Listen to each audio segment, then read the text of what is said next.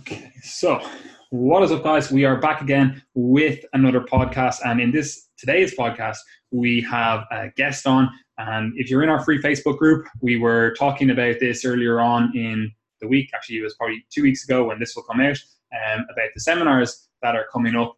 And today's podcast is a bit of a, a controversial topic, but it's one that either you've thought about. If you're in the fitness industry, you've pro- probably thought about it before. You've probably been exposed to it before. It's kind of a peripheral topic. You know, people don't like to say it uh, unless they're really involved in the fitness industry. And the, the topic is on PED use, like performance enhancing drugs. So we're going to get into it. We're going to literally let the conversation flow, whatever comes up. Like I have a few questions that I wouldn't mind answered. Um, but we have Broderick Chavez. I believe that's how you say your second name. Yes. Fair enough. on the podcast to talk uh, about performance enhancing drugs. and we are going, both myself and Gary, going to his seminar in Dublin. I think it's on the 16th. I'll put it in the show notes uh, again just to confirm the dates, but we will be there. So, Broderick, if you want to give yourself a little synopsis, tell us who you are, tell our audience who you are, and then we can get this rolling funny. I'm really good at talking about drugs. I'm really bad about talking about myself. Uh, so, you know, as, as you outlined, my uh, my name is Broderick Chavez. Um, I am approaching 50 years old. I've been a competitive strength uh, athlete since age 14. I've been lifting weights since age 10. Um, had some very, very good um, guidance very young. Uh, people like the famous bodybuilder Tom Platz, Dr. Fred Hatfield, people of that caliber and that acumen. And so got a very, very good direction in things, both uh, competitively, um, from a training perspective, from a, a, a, a uh, kind of cognitive worldview perspective in terms of how I viewed drugs, how I viewed athletics at large. And through that was I would say I almost said pushed, but that's not the right word. But guided or or or steered toward intellectual pursuits. Um, you know, pursued a degree, uh, an undergraduate degree in biology. Um, considered actually stuck my toe into postgraduate work. Chose not to do that and pursue more coaching and practical application stuff. Um, but along the way, short answer is collected a degree in biology, worked in the biology practical applications field. Um, has have been a coach and athlete, and then later just coach. Uh, essentially, since about 19, let's see, my first real professional coaching bout would have been like 88 or 89 um, to, to date. So I've collected that level of uh, experience. Um, worked with uh, professional boxers, MMA, MMA wasn't even MMA then, but professional fight combat athletes, boxers, uh, track and field, very heavy in the track and field area um, just mainly because the university I went to was track and field centric. Um, obviously, powerlifters, bodybuilders, strongmen, Olympic lifters, although I hate those fuckers. Um, you know, just really been involved in the world of bodybuilding, strength sports. I don't like the word fitness because fitness I view as the spandex, lycra, you know, pad on the bar kind of crowd. So if I'm offending anyone, they can fuck off. But uh, you know, so we offend people on this podcast all the time. So just speak your it's mind. my stock and trade. I'm afraid. But anyway, as a as a short answer, that's that's roughly who I am and what I do. Uh, currently, um, work essentially as a drug coach. Um, you know, I don't like to admit that out loud. I guess it's not really good for PR, but essentially that's where I fall in the world of uh, of athletics at this moment in time. Uh, operate a website basically dedicated to the concepts of you know relatively safe use of performance enhancing drugs and that, that that's roughly who I am. I'm the bad guy. yeah, but this this is actually why we wanted to have you on the podcast because I think I first became aware of you in Lyle McDonald's group uh, maybe ah. a, a, couple of years ago, and like he would always tag you in it. It would be something about drugs, and he'd be like, "Oh, like he tagged you in it." So that kind of gave me the idea that you were the credible source of his information for like this drug use, this kind of stuff. And like Lyle's obviously he's a little bit crazy, but he's a smart guy, you know? Like he Well, Well, let me let me let me refine that for you, and I don't just say this to kiss Lyle's ass. I'll say this because um, I'm I'm here. I'm in the mix. Lyle is one, not a little bit crazy. Lyle's batshit crazy, and two, Lyle is single singularly the most intelligent and um, acute person I'm I'm aware of. Seriously, he is uh, the one individual that I would literally fear getting into an intellectual argument with. He is he's he's he's severe. Yeah, I would agree. I think there's like very few people in, especially in the fitness industry, whatever about other industries, but in general, you don't generally generally meet people that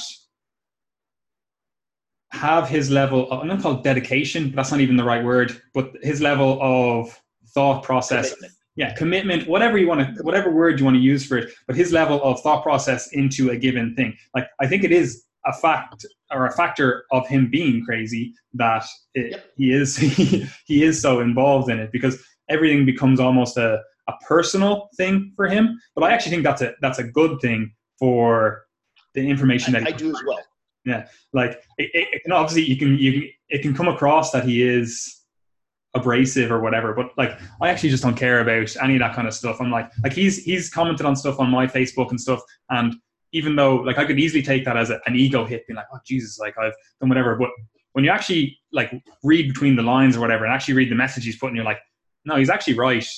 I, should have communicated that better, or I should have worded that better, or done whatever. And it's like, okay, actually, no, this is actually helpful. Like I think he has done more for moving the industry forward than he would probably even take credit for. And more people more people would give him. You know, I, I certainly believe that. Um, I, I joke that uh, unlike Al Gore, uh, I think Lyle McDonald did actually invent the internet. Yeah, like that's he. He was one of the reasons that I went back to study biochemistry because I was like, man, this guy understands stuff. Like, and like obviously he's not like a biochemist or anything, but I was like, this, I like the biochemistry side of things, and I was like, he understands yeah, stuff. You know, he's writing about this stuff. Like he did, I believe, physiology. I want to say, uh, but I was like, yeah, no, I actually want to learn more. I, like, I liked his thought process. But anyway, that's an, an, aside. We will. I'll probably get him on the podcast at some stage so I can lick his ass then. But that was the reason I first became aware of you and first became aware of your credibility, right?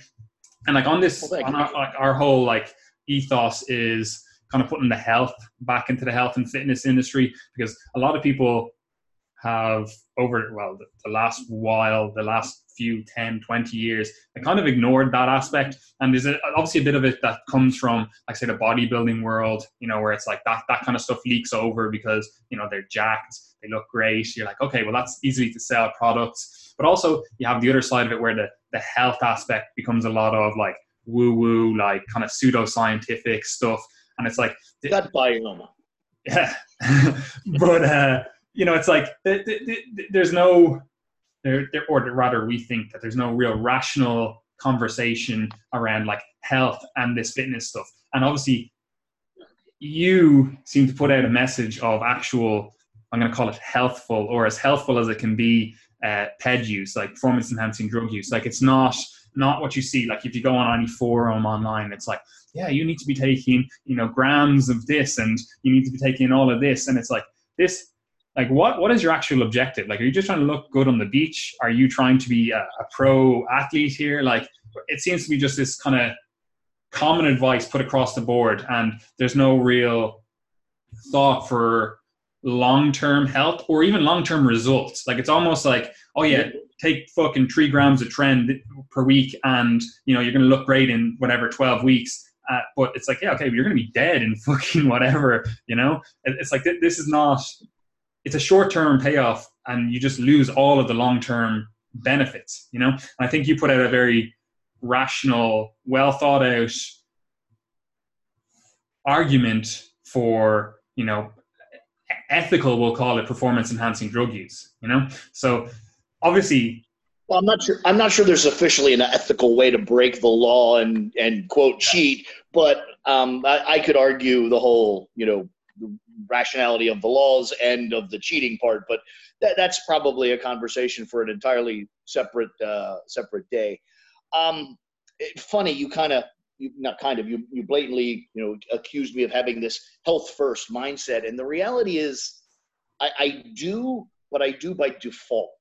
Hmm. Um, what I really have is from the ground up, essentially this mantra of longer, lower, slower. Hmm. By trade, by by education, by acumen, I am a biologist, and so biology is essentially working with uh, individuals and, and populations and seeing change over time. Biology is essentially that it is observing and manipulating changes over time. And so that has pervaded my very person. And everything I do, I don't look for the acute change, I look for the chronic change. I look for the long term adaptation in every aspect. And because of that, if you're looking for a, if you're instead of talking, like you said, like a 12 week paradigm and you're looking at a 12 year paradigm, it brings down the necessity for acute everything, including drug use. So now everything's lower, more tolerable, more sustainable, more survivable, and you just stretch out the paradigm. So, yes, you may not be quite as successful next year, but three years later, you'll be both more successful and healthier and, and more, more durable at that time. So, yes, I'm kind of health first, but it's really health first by default of I'm just not a, a, a, a forward maniac on the short term. Yeah, but I think that's actually what makes your message so good. It's not that you're actually going like, oh, it's all about health, because like realistically, like taking drugs of any kind is unhealthy. You know, like it's 100%. not. And I say that I say that literally every time I open my mouth on a podcast or on a question and answer. It's like there's no good way to take drugs. Hmm. There's only the least bad way. Yeah. That's, that's all there is. Exactly. And that's what I, I, I, like about the message that you put out because like it'd be very similar to the message that we put out. It's like, okay, it, like there's, there are short-term trade-offs in certain things. Like we always say there's essentially three goals you can, you can go towards. You can go towards health, body composition and performance, you know, and they're the three goals that you'll find across the, the fitness industry. Right. And obviously you can bias one of them at one time, lose the, the focus on the other ones, but they're the three goals. And if you can keep the other goals ticking along in the background while you chase another goal, I think that's a, a better long term approach. And that's what that's why I like the message that you put out because it's like, okay, we're doing something that's unhealthy, but we're going to try do it in a, a healthful way. You know, we're going to try the, the or try to cause the least amount of harm for what we're doing. You know, and that obviously turns into a longer term approach. Like you're actually looking to the future it just invariably turns exactly. into that, you know. And th- I, I, think that's uh, the way the fitness industry as a whole should move towards. Even even forget about like the performance enhancing drug stuff. Like it needs to move away from like this 28 day transformation things and like yeah. all that kind of stuff. It's like it, sh- it should be like yeah, you can get too much into the sustainability aspect and never achieve anything, you know. But it needs to it needs to move away from the short term focus. And once that happens, then like I think you know the the industry moves forward substantially from there. You know. Yeah, it's it's funny because I, I actually speaking of Lyle McDonald, Lyle actually did a better job at this than even I did, kind of pointing out some very kind of good ideas that spoiled the pot down the road. And one of the examples he gave was was like like Atkins.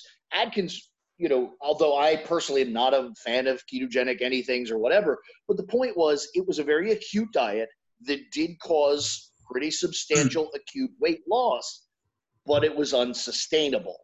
And it kind of started this snowball of just time compressing everything. And instead of, you know, being lean for life, it's how lean can I get for the season? And it, it, it's one of those things that somewhere in the late 70s, early 80s kind of started that snowball of cyclical everything's mm. and kind of ruined that. You know, and, and I hate to romanticize the past, and nor were, you know, early, late 60s, early 70s bodybuilders wholesome, but the mindset of, you know, this is a long term life hmm. goal. Mm. I want to, you know, be competitive and look good forever was the mindset. And that made way for I just need to be ready for the season. I just need to be ready for the. So it's it's interesting if nothing else, I apologize for the noise, but I have a 16 year old dog that's just kind of wandering around confused and clueless, and she's noisy as all hell. Don't worry about it. So I think we should kind of get into this whole topic, right? So sure, with with performance enhancing drugs, he, like how do you approach it with uh, a long term health first focus, right? Because obviously as an individual like i personally i've looked into the topic from a, a, personal aspect you know you like i think again everyone in the fitness industry if you've been in there a few in a few years or whatever you're kind of like you know is this something for me you know does this fit with my long-term goals what i want to achieve and for me personally i'm like ah, like it's it's not worth the hassle and i'm like yeah maybe you know t or T when i'm when i'm older or whatever but for me given my goals given my lifestyle etc i'm like I don't think the the risks outweigh the rewards. Now, obviously, being absolutely jacked out of my mind would be wonderful, you know. But I'm like, oh, like, is it worth the the risks, right? And I would see those risks as mainly being health risks, right? In terms of you know uh, cardiovascular health, you know, like fertility, we can go into as well. But it would mainly be the health side of things. However, like I, would be friends with quite a lot of people in the, the the this whole fitness sphere that I would think they approach their performance enhancing drug use with a health first mindset. You know, like they're literally going like, yes, I am supercharging the engine, but I'm keeping my eye on certain blood work markers, certain you know, we'll call them whatever, you know, day to day markers like how they feel. You know, are they feeling like extra anxiety? You know, more of the mental side of things and stuff like that. Because I always like I always joke with Gary, the other guy who uh, is on this podcast as well. Like most of the people that do performance enhancing drugs and they don't do it uh, a helpful way, I either see them they get depression or they stop lifting. You know, and I'm like neither of those two things do I want to engage in? You know, so I'm like, oh, like, there has to be if it is something that you're considering, which I'm just going to put a disclaimer out here, you know, don't do drugs, kids, whatever else. But if it is something you're considering, you should have the long term approach in mind. But how do you actually go about that? Like, say you have someone that comes to you and you've cleared all the, the beginner hurdles, like, don't do this mm. as a, a, an 18 year old, like, you're responsible, you're an adult, whatever. But they're like, you know, I think I, have been thinking for the last while, this is something that I want to do. How, how do you how do you advise that person? Well, uh, I'm definitely going to answer your question, but before I do, I want to actually preface it with with something additional. Um, and and again, you know, disclaimer, all of that legal, ethical bullshit aside, um, I'm not promoting this as a good idea, but mm-hmm. just as a point of fact, I actually began my I hate the faggoty language, but the my journey into performance enhancing drugs at age 16. So, you know, you just randomly threw out, you know, 18. I actually started even earlier than that. Now, again, I said that I had some very good guidance and some very good people around me. And the mindset was not, oh, you're too young or you're too old. It's how committed, well and truly, are you to the idea of you need that to reach the goal in which you've chosen.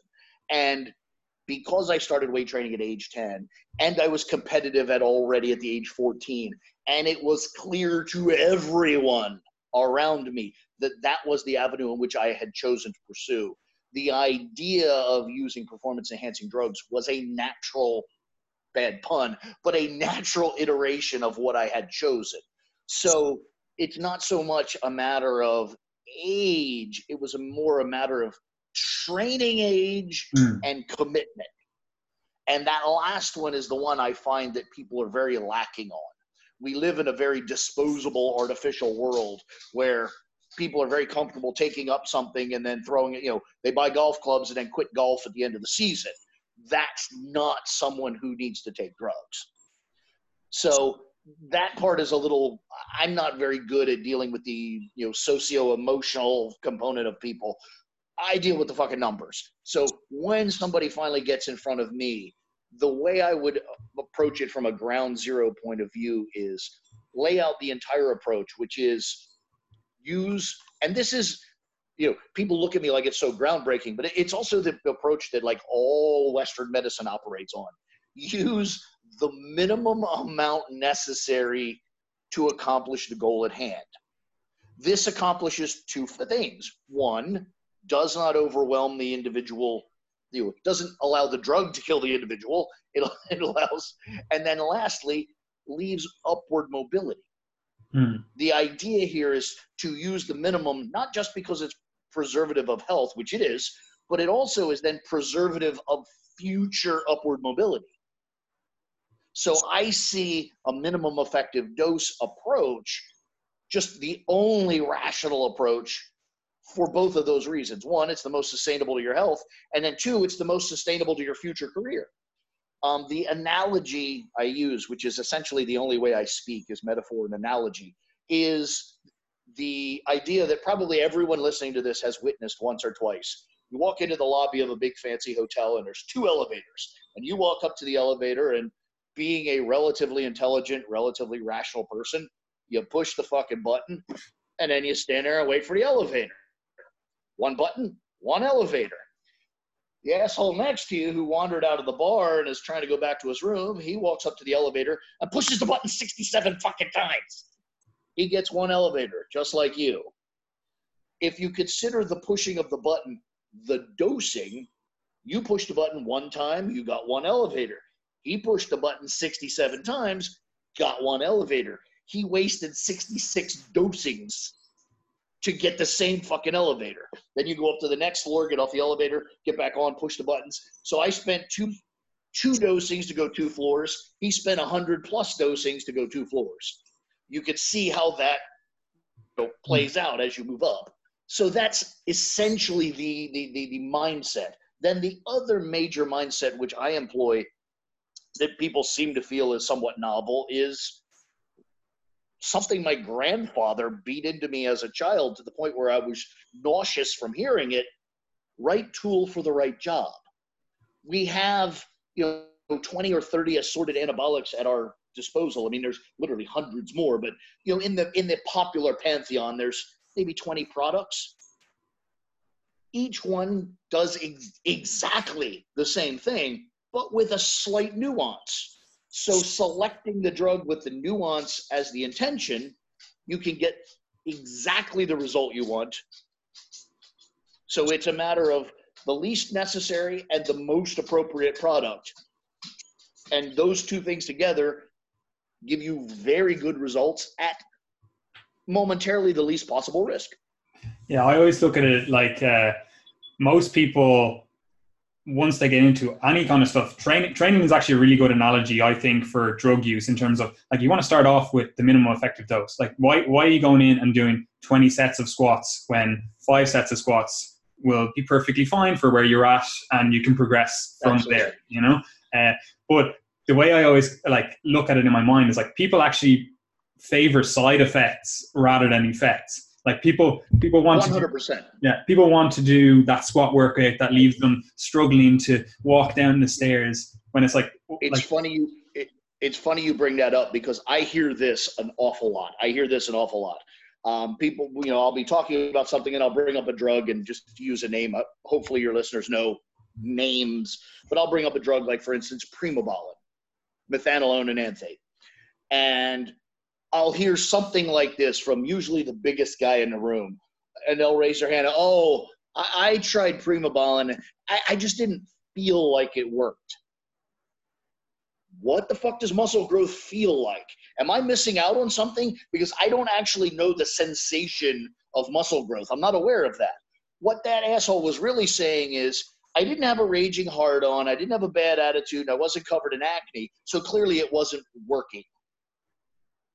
That's prizing the side effects over the effects. Now, having said that, there is occasions where that's even a relative, um, a valid pursuit. There are hmm. times when we will apply a drug literally to get the side effect. There's reason to apply highly androgenic drugs in the final 10 days before a track and field event or a hmm. powerlifting event to drive aggression, to increase pain tolerance. Those are side effects but we're using the drug acutely to achieve that. Mm. That's true, but not as an overall macabre. That's not the way to design one's overall program. And say, you know, oh, I really like, you know, you know, high blood pressure and a bad attitude. That's really what I'm chasing right now. Maybe not. Maybe maybe not so much. Yeah, like it's it's actually even again without the the the ped talk or anything. Like you you see it across the board. Like people will try a pre workout and they're like, ah, oh, I just didn't really feel it working. You know, even though it could have been perfect. It could have increased their training volume. It could have whatever, exactly what you wanted. But they're like, I didn't feel that stimmed out feeling, or I didn't feel the like, you know, beta alanine tingles in my face. Like, it's like you, you're, you're just favoring the side effects because you can feel it then working, you know? And again, I, I, I really like that you did say that, you know, sometimes you do want to favor the side effects, you know, and again, like, like you said with the, the track and field, I'd be more familiar with people in you know powerlifting community or something like using like something like we'll say mm-hmm. uh, halo Halotestin isn't that how you say it whatever you know before a meet or whatever because they're like it makes me feel really aggressive it makes me feel Absolutely. like I, I, want to like attack the weights and i'm like yeah i can see how that that side effect is actually now the desired effect if that makes sense you know correct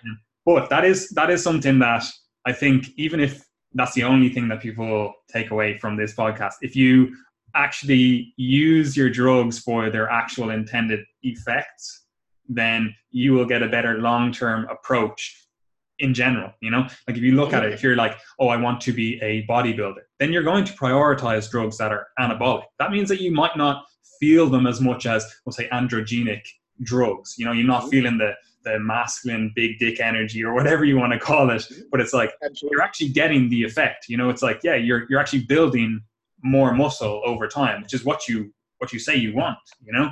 But yeah, if if they, if people can take that away from the this podcast and be like, okay, let's actually prioritize effects rather than side effects. I think the drug use in general just goes down, and it becomes yeah, it becomes better suited to what they're actually trying to achieve. There, there's a, another thing. I don't know exactly where in this conversation it should fit, so I'll just blurt it out here, and then we can you know uh, arrange it later or you know, you could guide the conversation to later but probably one of the most in my mind one of the most valuable things um, a potential user of drugs and and and someone interested in, in a foray into this world could do for themselves is get a legitimate understanding of the language for instance i hear this all the time people will say something or something or something or other about anabolic steroids, and then their next sentence will be testosterone, as if testosterone was an anabolic steroid. That's wrong. Testosterone is not an anabolic steroid. It is a steroid and it is anabolic, but by its legitimate legal and medical definition, it is not an anabolic steroid. It sounds like subtle pedantics, but it's not. It literally sets the stage for all the science and chemistry of anabolic steroids. Testosterone, when you look it up in a you know medical dictionary or a PDR or some reference you know publication, you will see that it is not an anabolic steroid. It is an androgen. It is the root male hormone. Androgen, Latin, that which makes male. So it is the male hormone. Then, if you look up the definition of an anabolic androgenic steroid, AAS, you will find that the definition is quite specific. It is a synthetic derivative keyword of testosterone. If it's a synthetic derivative of testosterone, that precludes testosterone from being in that definition. So the order of things goes testosterone, anabolic steroids of assorted kinds. And then if you went even further the other direction, you could go to pregnenolone and then you know, even at the top of the tier cholesterol. So, which by the way is just a little comical thing. Like it's cholesterol, your liver makes cholesterol, and then your other organs convert it into these various things. It's probably not a coincidence that then if you short circuit the system and introduce lots of testosterone, you get a buildup of what's above it, i.e., cholesterol take testosterone, cholesterol's not being used for its intended purpose, and you get an overwhelming you know overload of it none of this stuff is magic or inexplicable it's all very very fucking rational and yeah. another interesting rational thing is one of the major problems with anabolic steroids which actually isn't a problem with anabolic steroids as i'll become as will become clear in a moment is most people abuse fucking testosterone testosterone's in that series of events its next rational stop is the conversion from testosterone to estrogen. And they wind up with an overwhelming amount of estrogen. They wind up with estrogenic side effects and need to intervene in some way. Okay? The problem is the body is designed for a given fixed, relatively you know, normal amount of testosterone, and that generates a fixed normal amount of estrogen. So if you add bunches and bunches of te- testosterone, you wind up with bunches and bunches of estrogen. So to abuse testosterone, they then have to take some sort of estrogen mediating drug like, you know, Arimidex or what have you. Whereas my approach would be instead of taking this drug to fix this drug, why not just intervene with a drug that doesn't cause that problem? take a drug that the the the the, the enzymatic conversion of testosterone to estrogen is something called aromatization via the aromatization pathway. It aromatizes at a specific junction on the testosterone molecule, cleaving it into estrogen. There are anabolic androgenic steroids that have been very specifically by really clever people in white coats to avoid that problem any drug with a with a DHT backbone or a 19 nor testosterone backbone either doesn't convert to estrogen or does so at a wildly reduced rate, meaning you could get all of your milligrams and not get all of your downstream estrogen. So instead of taking a gram of testosterone and a milligram of anastrozole to, to kill the estrogen, why not take 200 milligrams of testosterone, get a normal amount of estrogen, and then take 800 milligrams of something both more effective and less problematic. That would be the sort of thing I would bring to the table in terms of strategy and mindset.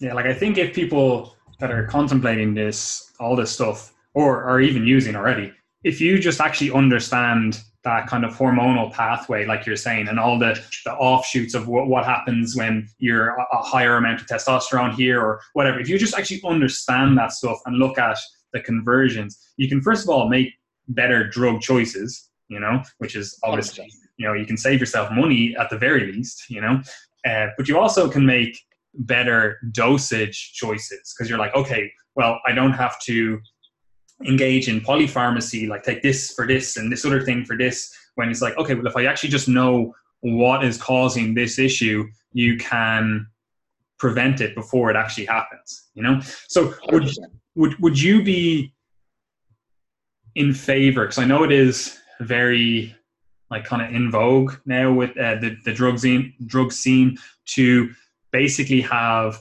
testosterone or to take enough testosterone to effectively bring you to the the peak natural range in terms of you take enough testosterone so that you're at roughly uh, 1000 1200 or even above that uh, you know uh, whatever nanograms per deciliter. And then after that start using other drugs that potentially have more of the effect that you're looking for. Like would you ever say to someone okay we're just going to do testosterone you're going to take whatever 500 milligrams per week. So I know that used to be the the standard. Like, okay, you do 12 weeks, 500 milligrams per week. You know, that's the standard beginner cycle. Would you be more of the okay, you're going to do 250 milligrams per week, and we're going to use these other drugs on top of that? Like, what would be the initial approach? Like, obviously, it's different, and obviously, there's there's nuance and caveat. Well, there is there is caveat after caveat, but I, I'll I'll do it more in a, in a, in a slightly different way than than you're asking, but I think I'll come to the same answer. Um, the first thing I would say is I'll just use you as an example. You're the subject in front of me. You've never used drugs before. You have a base of training and an understanding of training. I would say a very effective, almost foolproofly effective, but not exuberant dosing would be a total dosing of about five milligrams per kilogram weekly. So I'd take your body weight in kilograms, multiply it by five, and I would say that's going to be approximately our peak target dosing for you. So, you know, we'll just, what do you, what do you weigh? 80, 90 kilograms? 95. You can just say 100 for. All right, we'll, we'll round it to 100. So your peak dosing in this example is going to be about 500 milligrams. That low number makes it mildly problematic in that a TRT dosing, if you went to a doctor and got testosterone replacement, they would give you something on the order of one milligram per kilogram weekly. I find that the sports or alpha TRT is more like two or three milligrams per kilogram. I typically default to three. So we say three milligrams per kilogram is your sports TRT value. So 300 of your 500 milligrams is testosterone as a starting point. That can change, and I'll explain why in a minute. So then I would say probably there's also the conversation of you know minimum and maximum effective duration or you know length of course or cycle length. Um, I won't go into the details, but I'll just blurt out that it's typically somewhere between eight and 20 weeks. I typically put it more in like the 10 to 16 with 14 probably being kind of the uh, I don't want to say median because it's not the median, but kind of the default number. It's right around 14. So we'll just leave it at that. I can I can walk you through how I arrived at that if you'd like, but momentarily we'll just leave it at that, and we'll stay somewhere in the 10 to 14 week range and the maximum dose of 500 milligrams. So what I would say is you begin with the 300 milligrams of testosterone and it's monolithic across the dosing pattern. So all 14 weeks, you're going to do 300 milligrams of testosterone. I'd say maybe the first quarter or the first four ish, three or four ish weeks, just testosterone. Then rather than raising the testosterone dose, we introduce 100 milligrams of some cleverly selected androgenic anabolic steroid to meet your goals as best as possible. And to meet your goals, we'd have to do a complicated, you know, essay of what it is you currently have, what it is you're currently trying to do, and we pick accordingly. And that could be anything from, you know, Dianabol, Primabol, Masteron, Nandrolone. It depends on what characteristics you're trying to tease out. So we would add 100 milligrams of that for a, another, say, quarter or third of the course, then raise the dosing yet once more. So we go, you know, 300 to 400 to that 500 finish up at that 500 and then be done. So that's roughly how that would lay out. Um, people always ask things like, how many different drugs should I take?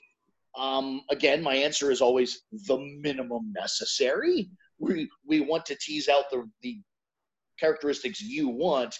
And my argument always is if you want too many characteristics, that means you're introducing so many different drugs, you have a flawed plan. You need to go back to the beginning and start at a more focused, periodized mindset and isolate. I am working on strength, power, size, body composition, or something, and make your goal more focused. Work your design again, and theoretically, it should have less total compounds. Typically, I work with people all the way to the Mr. Olympia caliber. And typically, I don't like to see a professional athlete using say more than four drugs at a time. I think beyond that, you're just you don't know what's doing what. For the average casual, dare I say, recreational user, literally two drugs, testosterone and something, is probably the answer.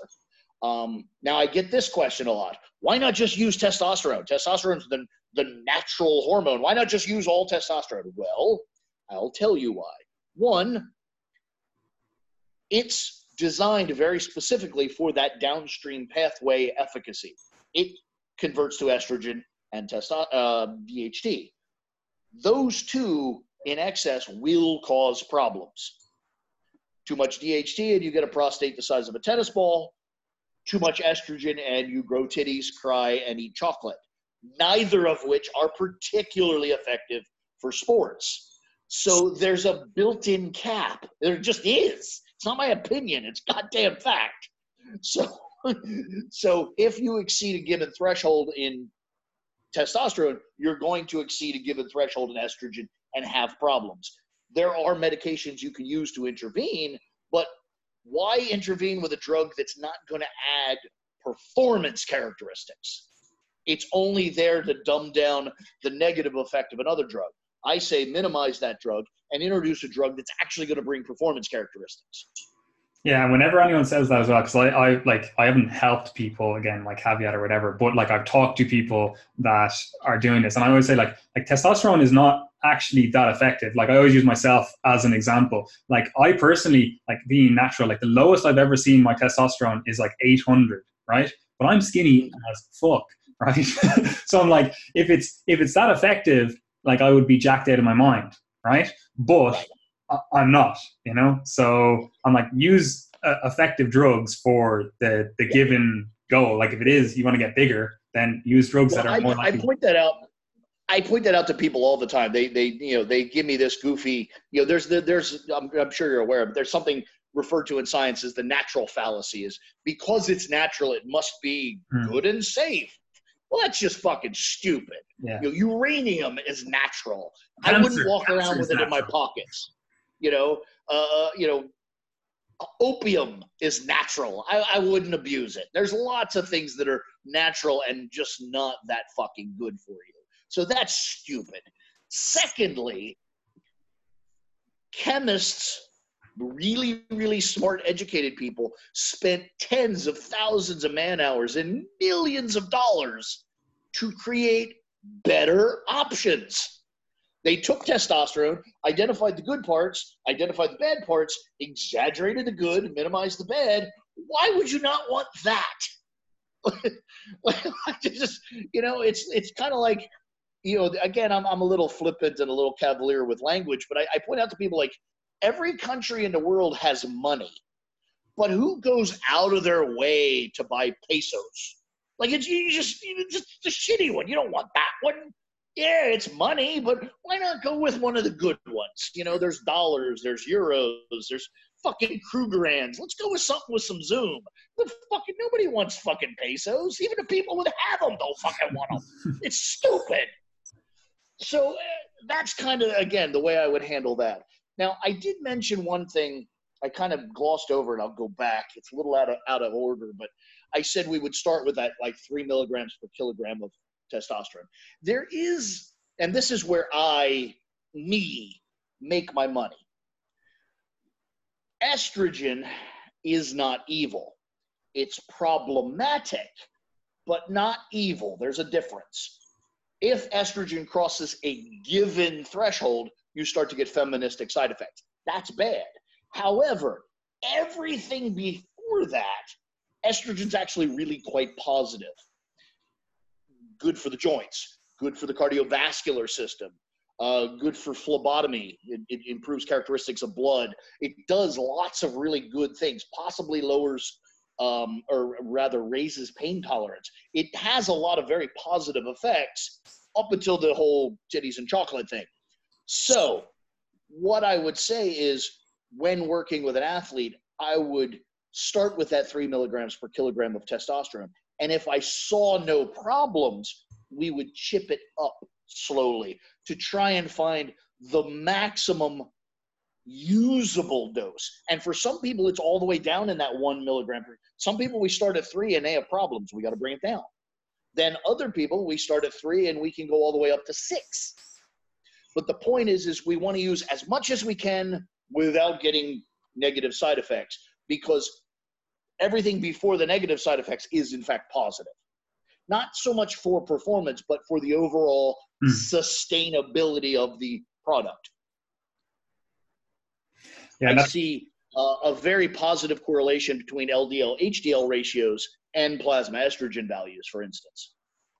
Yeah, like that's something I think people as well forget that like hormones have yeah negative feedback loops and everything, but there there are certain like there's there's reasons you have the hormones you know? Like they're they're needed for certain things you know? Like mind blowing i know but it's like if you just try to cut off one like you see people use say like a letrozole or something and they just completely tank their their estrogen and they're like oh, I can't get a hard on. I I feel like shit all day. My blood work has like got worse. It's like what did you think was going to happen from this? Well again talking about like knowing the science and knowing the language something that I find really really um, just blatantly funny, I guess is the, la- the language I need to use. I just find it blatantly comical. Is you have all these tough guy, you know, bearded, tattooed tough guys waddling around the gym. Um, try and explain to one of them that their libido and sexual performance is almost wholly predicated on their estrogen value. Try and explain that to them, uh, and see how your day goes, because that's that, that's always fun. Um, but anyway, the, the, the reality is men's sexual function and libido is largely driven by estrogen, and women, conversely, are largely driven by androgens. So the male hormone actually makes women sexually active, and the female hormone actually makes men sexually active. So, yes, by suppressing estrogen on top of wrecking your LDL HDL profile and the synovial fluid in your joints and you know, the some of the efficacy of you know blood characteristics. On top of that, you have very little interest in whatever it is you should find interesting on a sexual level. So it's it's pretty comical.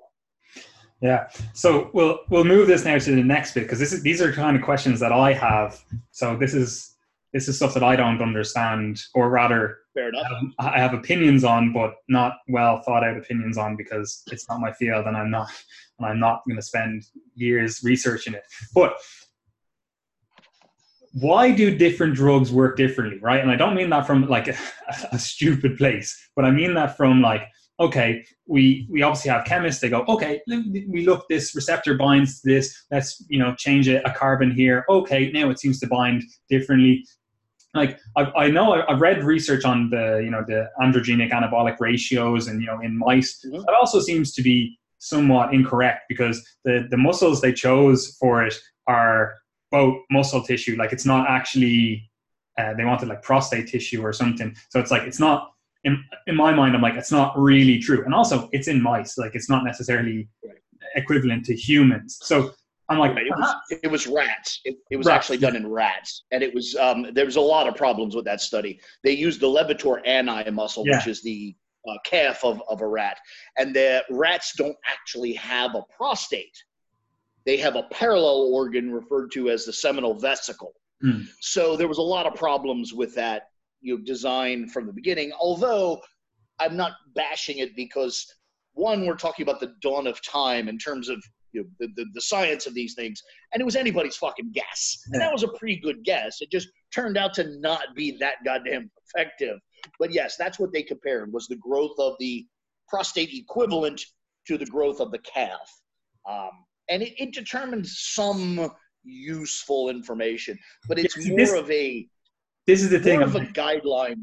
Yeah, it seems seems to give you a good starting point though. But in my mind, I'm like this this doesn't seem to be correct. Which as like a, a scientist myself, I'm like like how do you how do you then make your your choice because is it just experience then? Is it just like okay, well, well, yeah, go on. I wouldn't say it's just experience. There's there's actually a lot of interesting uh, science that's come to light since then. For instance, the idea was to separate the androgenic from estrogenic or androgenic from anabolic properties. It was later determined that they really weren't that separable. They were very much more entwined than thought. And then other material came to light. For instance, um, muscle tissue is obviously very plastic. Very dynamic and changes under varying conditions. Mere exercise can change you can make your muscles larger, smaller, faster, slower, change oxidative rates. They're very, very plastic. Well, one of the things that's also plastic is the density of androgen receptors. Okay. However, it's also now come to light that, for instance, the prostate is not plastic in that respect. So, not that it's a good thing, but it's a thing. Your prostate has a fixed number of receptors. So, essentially, that means that the risk at, say, 200 milligrams of testosterone is very much the same as the risk at 2,000 milligrams. Once you reach receptor density, you're not going to it's not going to get worse so this idea of trying to excise the androgenic uh, aspect turns out to really just not it's a moot point. It's just not really a thing. You're going to suffer x amount of androgenic side effects and then get on with it. Um, and interestingly people you know lyle mcdonald and, and, and dan duchaine some of those people in the early industry theorized this long before it was brought to real science light in that they were saying we see no higher incidence of say prostate cancer in anabolic users than we see in gen pop that has to mean something. You know and that that was the kind of thinking that led to this. So the the, the whole how do you choose a compound i would say is much more dependent on what do you want out of said compounds. It's less about trying to pick a healthy compound and more pick one that's going to more specifically do what you want therefore you will need less of it for less duration and that's the health aspect mm. you know for instance talking about the testosterone you said testosterone is not very effective it's not very effective but it is effective yeah and it's hard to argue the idea that yeah if you just keep raising your testosterone dose you will eventually get the fucking result you want but it's eventually, and it's going to come at great consequence in a lot of different aspects. Whereas for a third of that amount of testosterone, with cleverly chosen other compounds, you could probably achieve the same goal. Yeah, because I always like in my head, I, I kind of think about it because obviously, like I, I like to think I'm a biochemist, so I like to think in, in terms of protein, yeah. right? So like I, I yeah. look at it, and I'm like, obviously, if this has a different structure, like it's a different structural compound, you know, derivative of testosterone, you know, it's going to bind to the androgen receptor differently. Now that might mean that it has a, a better binding, whatever, but it also might mean that it has different signaling pathways as a result. Like other other molecules might bind or not bind because of the changes that you've made. So in my mind, I'm like, that could be one of the ways that these drugs are Uh, creating a different effect. But then I also kind of think in the back of my mind because, like, especially like if you're reading a lot of research these days, like the, the androgen receptor seems to be very important in terms of muscle building. Like it seems like if you have more androgen receptors, you, you build more muscle. But also, like obviously testosterone and stuff, like or androgens, they do increase the androgen receptor density. You know, if your body's like, okay, we have more androgens, you know, we're going to produce more androgen receptors. But then I think I'm like, are some of these drugs being more effective because they have a greater effect on androgen receptor expression you know? So you actually you have more androgen receptors. So even if you're taking something like a testosterone as your base and then you take something else that upregulates androgen receptors you're like you actually have more effective use of that testosterone as a result. 100% that's that's absolutely accurate. Um, and then there's other factors involved there too is again talking about all these compounds break down into secondary, tertiary mm. compounds. For instance, testosterone obviously rolls over into estrogen. Estrogen plays a role in anabolism, also plays a role in moderating inflammation and what have you. So, having the correct amount of testosterone to get the correct amount of estrogen to get that effect. Then also estrogen plays a role in the hepatic conversion of somatropic hormone mm. over to IGF 1 and MGF and all the other GFs that fucking come in that cascade of things. And then even from there, there's there's minor enzymatic differences um, in the actual like ribosomal processing, protein folding, packaging. All of that is moderated by enzymes. All of that comes from nuclear transmission via cyclic AMP. So there's there's no part of this where the subtle differences don't show up. Um, the you, you didn't ask for this, but I'll throw it out there. I don't know how acute your listeners are, or how how up to speed they are. They're good. You being you being a biochemist are going to wince at how childlike I'm making this, but the way I explain this to utterly lay people is um, something that you could probably visualize pretty well is a, a computer chip. You know, you've got this lump of plastic, and then it has these pins sticking out of the back, and it clicks into a socket that's a really good parallel for androgen and receptor. Okay. And if you think of those pins sticking out of the computer chip, each one or maybe each grouping of those pins is a given characteristic of testosterone because that's the, the master computer chip. So what clever chemists did is they came along with the metaphorical pair of pliers and they said, ah, these we've identified as being aggression. We don't really want them. So we'll clip them off. And these we've identified as being you know, anabolism. So we're going to tug on them and make them a little longer. So now when this thing clicks into the socket, the aggression ones don't make very good contact and therefore don't signal that aspect of the molecule very well. Whereas the anabolic ones are exaggerated and they send more of that signal. And it can get all very, very subtle, like the you know the, the, the effects of um, creatine synthase, glycogen synthase, you know, effects on you know non-contractile protein expression. All these various things are representative of these pins, and with enough clever tweaking, you can change the signaling component of this, even though it's the, the same family of drug clicking into exactly the same receptor, but you're getting a slightly different message via something called cyclic AMP, goes to the nucleus, and then the nucleus basically is um again I, I don't want to you know, uh, insult the intelligence of your listeners, but think of the nucleus essentially as a, a, an archive, and it has all of these different blueprints, and it determines what blueprint to send to the manufacturer, which is the ribosome. So testosterone would just send this kind of generic, yeah, build a little bit of everything. Whereas primobolan's going to say, ah, build actin and myosin. That's all we need right now. Whereas if you send, you know, trenbolone, it's going to come in and say, ah, make this guy's dick hard and make him angry. You know, it's it's, but it's all through that same concept of these pins on this basic structure molecule in this socket. Does that help? It, it definitely does help, and that's that. That is literally how I think of it. Again, like obviously, like I read all this stuff, like, but uh, that kind of brings me to I essentially have two more questions, right? So, okay. The, the next thing is then, and this is this is kind of a more theoretical one. Would you ever choose drugs to elicit something like an increase in androgen receptor density? For example, like a thyroid hormone seems to increase androgen receptor density, and that's obviously because it's a signaling molecule for you have an increased availability of food and whatever mm-hmm. else, you know, in, in, a natural setting. But then obviously you have to outweigh or weigh that out with the, the potentially catabolic effects of too much thyroid. But that's just in my head. I'm thinking like, oh well, that's one way that you know potentially you have like whatever 25 micro mcg of uh, thyroid per day. Would that potentially allow you to better handle the drugs that you're on you know and that's that's the kind of stuff that i'm like is that the the future of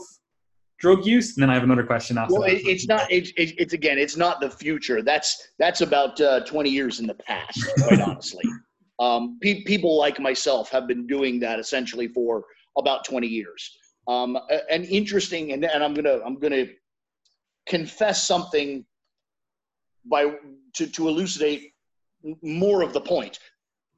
For instance, I unfortunately am thyroid dependent. Um, I never used synthetic thyroid as part of my paradigm, as part of my programming. And it looks like, in hindsight, I actually should have. Hmm. I am thyroid dependent essentially for the same reason the fat kid is insulin dependent. I, through other drugs and other activities and other lifestyle choices, elevated my body weight to such a point that my thyroid had to work really hard to maintain natural parity to my unnatural other behaviors. And I wore out my thyroid gland's ability to manufacture thyroid hormones, and now I must apply them synthetically. And looking back on that, you could make the strong argument that using exogenous thyroid, one, might have made my progress better, and two, might have alleviated the burden on my thyroid gland and probably not prevented it, but prolonged the failure point. Um, so that's just one example of why the, what you're saying is absolutely accurate. And then the other is a bit equally childlike, but equally valid is that people have a very, very strong propensity to think in isolation. They'll think about testosterone, they'll think about estrogen, they'll think about insulin, they'll think about growth hormone, but trying to get them to think of the subtle interplays between all of them is much more difficult. It's a much harder sell. And the point is, is that though thyroid hormones are an entirely different class of hormones, they have deep interplay with metabolism, with substrate utilization, and ultimately with protein expression on some level in almost every tissue in the body. So there's always synergy, always, somewhere. And there's also sometimes cross signaling too. There's also negatives. So it, it, it always comes down to, you know, you say, oh, you know, thyroid's a catabolic. Well, it's catabolic to certain tissues, for instance, adipose tissue, but it's not enormously catabolic to muscle tissue. And in many cases can be anabolic to muscle tissue. Or if it's not anabolic to muscle tissue, it might be secondary to upregulating anabolism in muscle tissue via the expression of you know the, the exacerbation of, of androgen receptors or the proliferation of specific enzymes within that you know matrix and complex. So there's a lot a lot going on there that's i mean it's funny. People look to me as well well you're you're the expert. And and in fact i sit around i walk around my office here just like fucking pulling my hair out about the things i don't know. Like it's i know more than 99% of the people and i'm literally frustrated every minute of the day about the 99% of the shit i don't know so yeah, and I, I think that is the key to all of this stuff. Well, first of all, admitting that fucking nobody knows what's going on, even doctors, even like experts, whatever. It's like yeah, this stuff 100%. is so like inter interplay dependent. It's like okay, you raise this level, but then this level gets raised or lowered, and it's like you're always going to be having this balancing act, you know. And that's that is one of the reasons why I'm like, oh, like the stress of doing all this stuff. I'd rather just not. um, but then it's like you actually have to understand this stuff if you are going to first of all help people help coach whatever people to do this stuff but then also if you're going to do it yourself you know you should you should be pretty, pretty damn sure you have a basic understanding of how these things interplay right so the next and final question i have on this is okay where like where do you see the the future of drug use in terms of athletics, in terms of sports, in terms of all this stuff. And I mean that not from like, oh, do you think it's going to be legalized? I couldn't care less. Like, I'm very like, uh, I suppose you'd call me right wing libertarian. I'm like, I don't care what you do with your body as long as I don't have to pay with it, pay for it. You know. So like, I don't care about the the ethical or whatever. But I mean like, where do you see the the next big breakthroughs in drugs going forward. Because I always look at it like you know when you start seeing uh, a team or something start winning in the Olympics and they've never had uh, a history of that. I'm like, did they just get new drugs that other people aren't using yet? You know, like I like it's it's cynical enough. Like I don't know if you saw the the guy, the marathon runner uh, who recently yeah. under whatever. I'm like, is he just on better drugs than other people? You know, it's like. Well, not, not, not coincidentally that a slew of Kenyans have recently failed uh, you know, WADA doping tests. So pro- that's probably not a coincidence in that. Um, so that that's that's certainly relevant. But I'll actually tackle the, the, the peripheral part of that is as far as the legality. And I'm, I'm in the U.S. and I'm looking through a, a, United States lens, as we Americans tend to do. But nonetheless, um, I do in fact think that I don't. I, I wouldn't say legalization is probably in the cards but a decriminalization, destigmatization is on the move in the U.S. Um, fortunately, um, I'll be as this is about as political as I get. Uh, fortunately, Joe Biden is as old as fucking dirt and is going to die at some point in the not too distant future. Um, and if you don't know this, he is almost single-handedly responsible for the extreme illegality of, of, of PEDs in the United States. So when his just frighteningly obnoxious, you know, liberal floppy dick finally fucking shrivels up and dies, we can get on with rational thought, and I, I think the world will be a better place uh, when he finally dies. I, I certainly can't see it getting worse. But anyway, that's about as political as I get. But fuck him. I hope he dies. um, um, but, but anyway, that that aside, um, my thinking on anabolics in, in terms of the future is a number of fold. For instance, think back um, a mere 30 years ago at the crudity, embarrassing crudity of, say, birth control. It was it was horrific. It was awful. It was it was a giant leap forward from nothing, but boy was it bad. Look how good it is now. Hmm. Okay. I believe if the same level of thought, resources, and finances go into anabolics, we could have very effective, very safe drugs. Again, look at the, the, the life cycle of anabolics as it exists. We went from methyl testosterone in you know the early 50s to Primabol in, in the early 70s. There's night and day different. So if we could continue that progression for 20 or 30 years, we could have drugs that you take once every, you know, six months and get, you know, Olympia caliber results out of with nominal, you know, Im- impact to health. So that's the first thing I think is sheer money and research will make the whole subject much better and safer.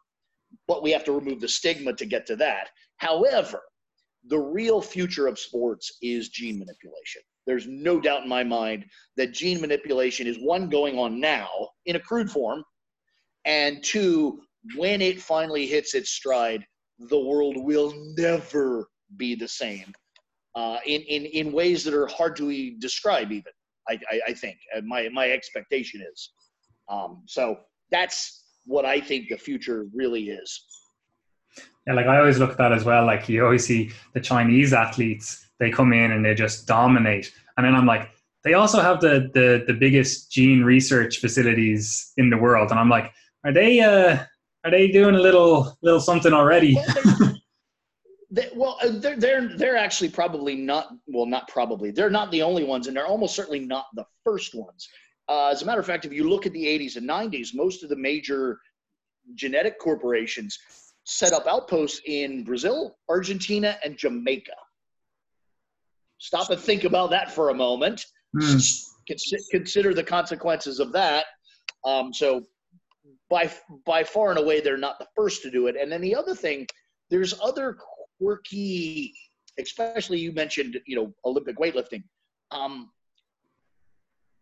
China has done something overtly that other countries did more subtly and that is they modified the sport to meet the genetic components of their people.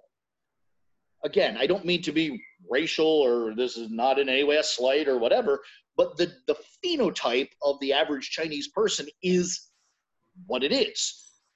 They very, on average, have a shorter femur per height than most Caucasians. Okay if you look at the mechanics that the Chinese team uses, it exploits specifically that shorter femur. They don't use the split, they, they use the squat method. The way they carry the bar, the way they rack the bar, their foot position is everything's designed to exploit that relatively speaking shorter femur, shorter moment arm in the squat position. So not only are they probably manipulating genetics behind the scenes, but they're manipulating the engineering of the mechanics that exploit the genetics. I, I don't know if that makes sense exactly. Oh, you does. Really yeah. be, yeah. You have to be really into Olympic lifting to know what I just said. But, you know, and for instance, you can see that same parallel going on in Jamaica.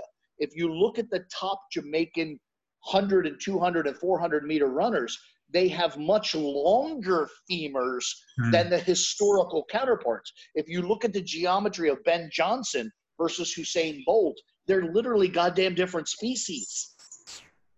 And because of that, they changed the mechanics of how they run. Ben Johnson ran on a glute quad mechanics. He leaned forward, drove into the hmm. ground with the force from his glutes. Usain Bolt has a longer femur and he actually made his way on femur return. His hip flexors actually draw his femur back up faster than his glutes and quads drive it backward. He's actually in a sense running backward. Hmm. And that was purely a fabrication of the engineering of this new body type.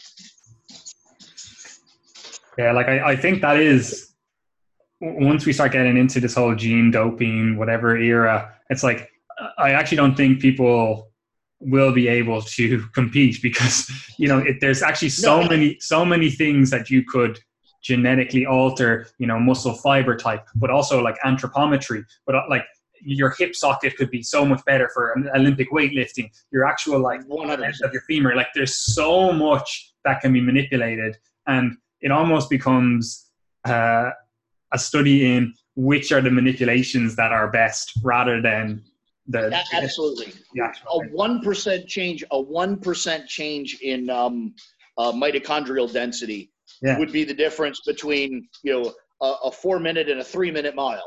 It's just that that little tiny difference. Um, I'll give you an example. Uh, that, that's that's me. Um, I tore this bicep pretty. You know, had to have it reattached to the bone, and because of the reattachment, it's a couple of millimeters longer than the other one. It, they needed a clean place in which to reattach it. So this muscle is, is actually a couple of millimeters longer than this one. Not necessarily the muscle, but the insertion point. insertion point, yeah So even though this muscle was radically damaged over this one, I'm actually stronger Hmm. on this side because the mechanical leverage advantage of that minor, minor change in a reinsertion point. So if that, I mean, that's a one-to-one comparison. It's this arm Yeah. and this arm. I carry them around all day long, and that tiny little bit of change made this stronger. So just genetically manipulating, or even blatantly mechanically manipulating the insertion point of a given muscle could radically change the force production within that muscle. So the number of things you can do to a person, an athlete, a fetus, you know, an adolescent to tease out these sorts of changes is is vast, vast. i don't think that once that becomes a thing the, the genie can't be put back in the bottle with that and it's like you like it, it becomes a, an issue of money rather than thing well it probably is at the moment anyway you know Well, it, it's always been money. There's other things too. Um, I, I don't. I think people fa- fail to. We, again, I, I'm I'm American, so maybe I'm just looking through an American lens. But people have this attitude that oh, it's money. It's all money. It just you throw money at it, it'll get better. It's also innovation and the hmm. ability to think laterally, and that's something that money doesn't always bring. So there's there's a lot of shit going on there. There's just being able to think in a slightly different direction you know is is is like like for instance changing the geometry of how you run like people were like oh you know how to run ben johnson did it you know they well turns out there's other ways who knew you know it took some lateral thinking to get to that point. Then it took money to pursue it for sure but without the idea money's just fucking money. And this country is really good at wasting money. Yeah. now there you know so there's there's a lot there's a lot hiding in there but yeah, the the the the future of athletics, and I think dare I say the future of of, of humanity, which is a really bold statement, but I do think it's um, you know the the whole gene therapy thing. Like there's a, a really just soccer mom CrossFit douchebaggery um, poo pooing on genetically modified organisms, and quite honestly. Um, again, I'm a biologist and kind of my field and kind of my world, but I literally believe that without genetically modified food crops, humanity has no future. I think that is going to be our solace, our saving grace. Is you know, poverty and starvation is the number one problem facing the population of this planet. Adjusting to food crops to meet that need is is going to be the greatest thing we can ever do. yeah like that's So how I, I, I, go on ahead I, I was just gonna say, I, it, it's it's unpopular to say that because violent people have some sort of Frankenstein's monster fear of this shit. But uh, meanwhile, they eat fucking corn and bananas and don't realize that those are wholly human-created fucking foods. I mean, people are just dumb. But I, I do I do believe that that's the the uh, and and interestingly, I also think global warming falls into that. One, I don't really believe it's happening, but if it were, um, if you look historically at the timeline of you know like you know, Paleolithic people through today, um, as the climate has gotten warmer, human success has gotten greater and greater. Modern society is purely an artifact of warmer temperatures and agriculture.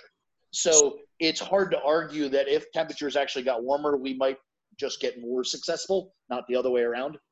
Yeah, I would be. I would definitely be in the same camp. Well, I would be called a, a lukewarmer on the whole uh, climate change thing. I always look at that, I'm like, like CO two is literally plant food, and it's like we're not ready to have the conversation about you know the reason that we've been able to drive starvation levels down so much is potentially a consequence of potentially raising CO2 levels in the atmosphere up so much. So it's like this. Well, even that's even that's fucking that's just fucking. I mean, I agree with what you're saying. Absolutely, CO2 is plant food, and higher CO2 means more plant life. But the other thing, you know, people are like, oh my god, do you know CO2 has gone from 300 parts per million to 400? And I'm like, yeah, and 60,000 years ago it was 4,000. You're a fucking idiot. You just don't know what you're talking about. It's it, there's just nothing to it. Um, the, the, the short answer, and, and I don't want to be, again, I'm overly cavalier about these things, but on the point of climate change, first of all, I hate the whole global warming, climate change people, but I'll give them credit. That was the one clever thing they did. When they changed the name, when they hired a marketing firm, and by the way, they actually did hire a marketing firm and change the name from global warming to climate change. That was the single handedly most clever thing they did because, as an intelligent person, it is absolutely impossible to argue that climates don't change. Climates change. The Sahara Desert was a rainforest 20,000 years ago. The American Southwest was a fucking ocean.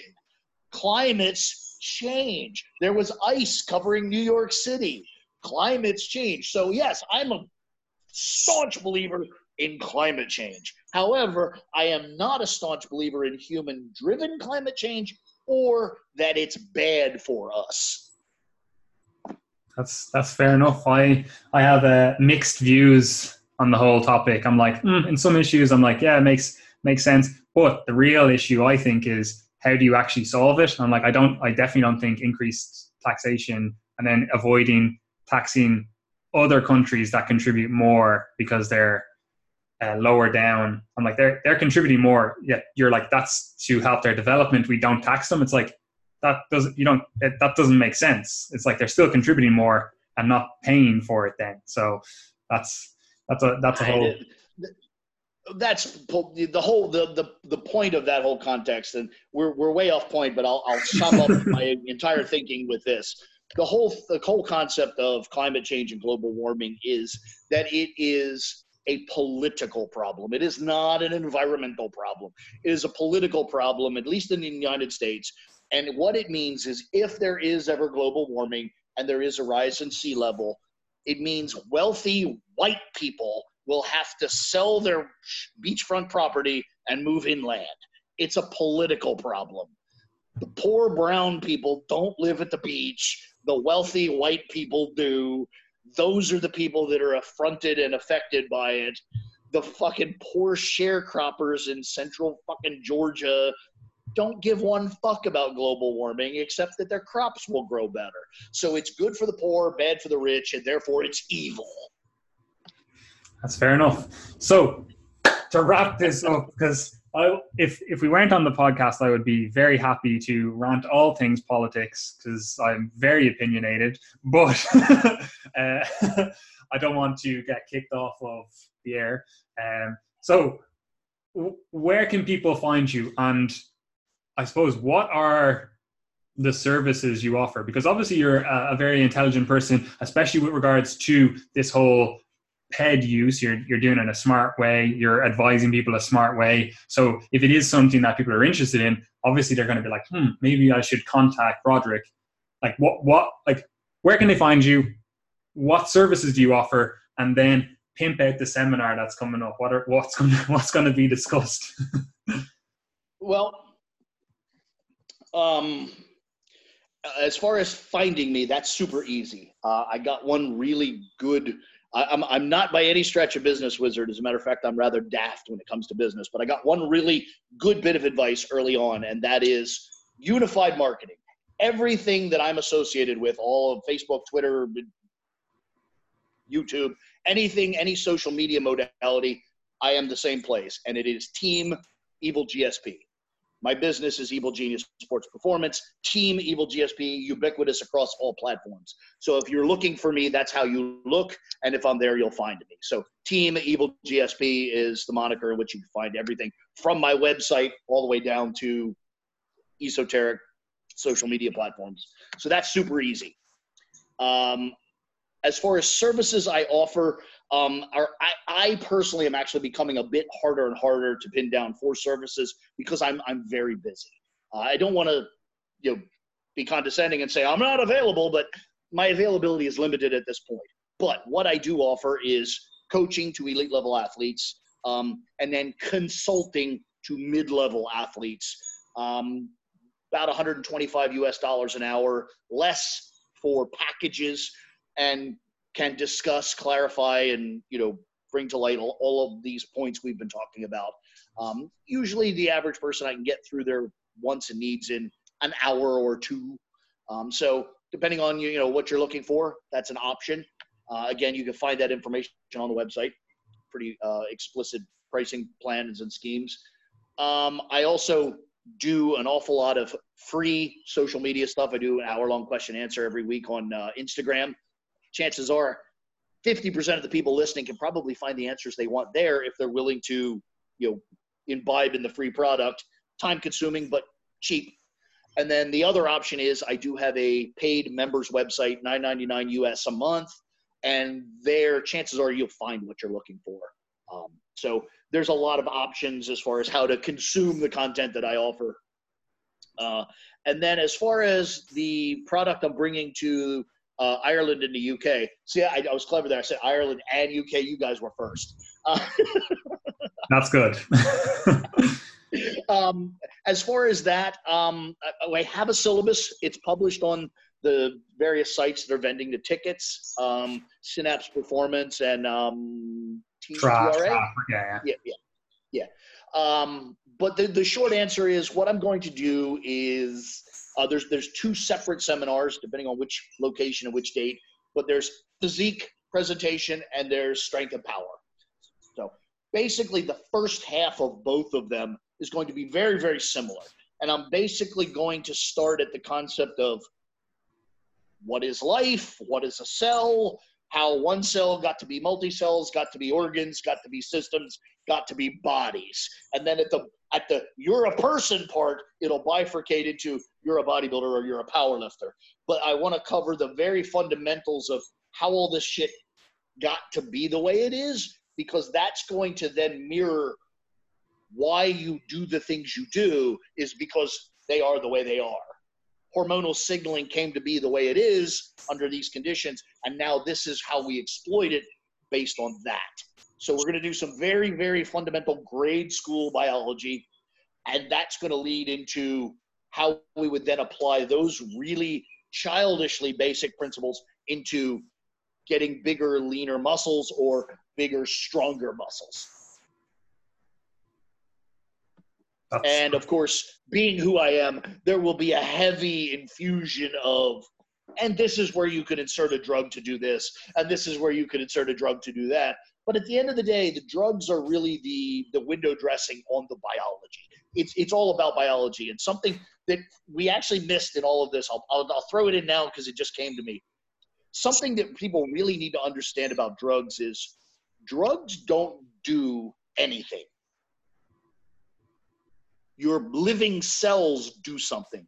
Drugs supply the information. Drugs are signaling. The body still does. Your body builds muscle, not steroids. Steroids tell your body to build muscle, but your body builds the muscle. So at the end of the day, it's always biology first, everything else second. So that is the way this will progress. But um, I, I, if you haven't gotten the, the hint, I'm very, very interested, excited, and passionate about this. Um, so if you if you were to come, you'll you'll at the very least be impressed by my engagement in the topic, uh, if not the material. And beyond that, you'll hear a lot of um, profanity. Watch me drink a lot of coffee. There'll be a lot of pacing and an awful lot of uh, material about getting bigger and stronger and faster. Yeah, it's definitely definitely something to put down in your your book and go to. Uh, I'll have the the links and stuff in the description box if people are interested. And both myself and Gary will be there. Everyone, the who's who of the, the fitness industry in Ireland and those oh scumbags in the UK, uh, they'll, they'll, they will be there. Uh, so you know, get yourself there. Um, we are at the end of the podcast, and I'm actually already thinking of a few other topics that I would like to get you back on to discuss in the future. One of which, and you've you've put it on social media a good few times, is getting blood work done and interpreting blood work. So I'm definitely gonna. Yep. Hopefully, we'll get Gary on as well, so we can have a three-way conversation. But we'll definitely get you back on in the future to discuss these topics. Uh, and obviously, if people have been listening and they've enjoyed the content, you know, like the content, do all that stuff, but also actually interact, you know, like social media is great for that kind of stuff. People don't use it to its best ability. Like if you were want to get in touch with Broderick, like you said, he's on Instagram, he's on Facebook, he's he's he's uh, reachable, you know. So use it for that if you if you yeah. do want to engage. Anyway, I'm going to wrap it up here. Uh, thank you for your time, Broderick, and uh, we'll, I'll see you on. I can't, can't remember the date, but it's like three weeks. It's not far. Yeah, I know. I'm like, is it two weeks? Is it three weeks? But it, it is soon, and uh, yeah, get tickets, do all that jazz. Anyway, enjoy.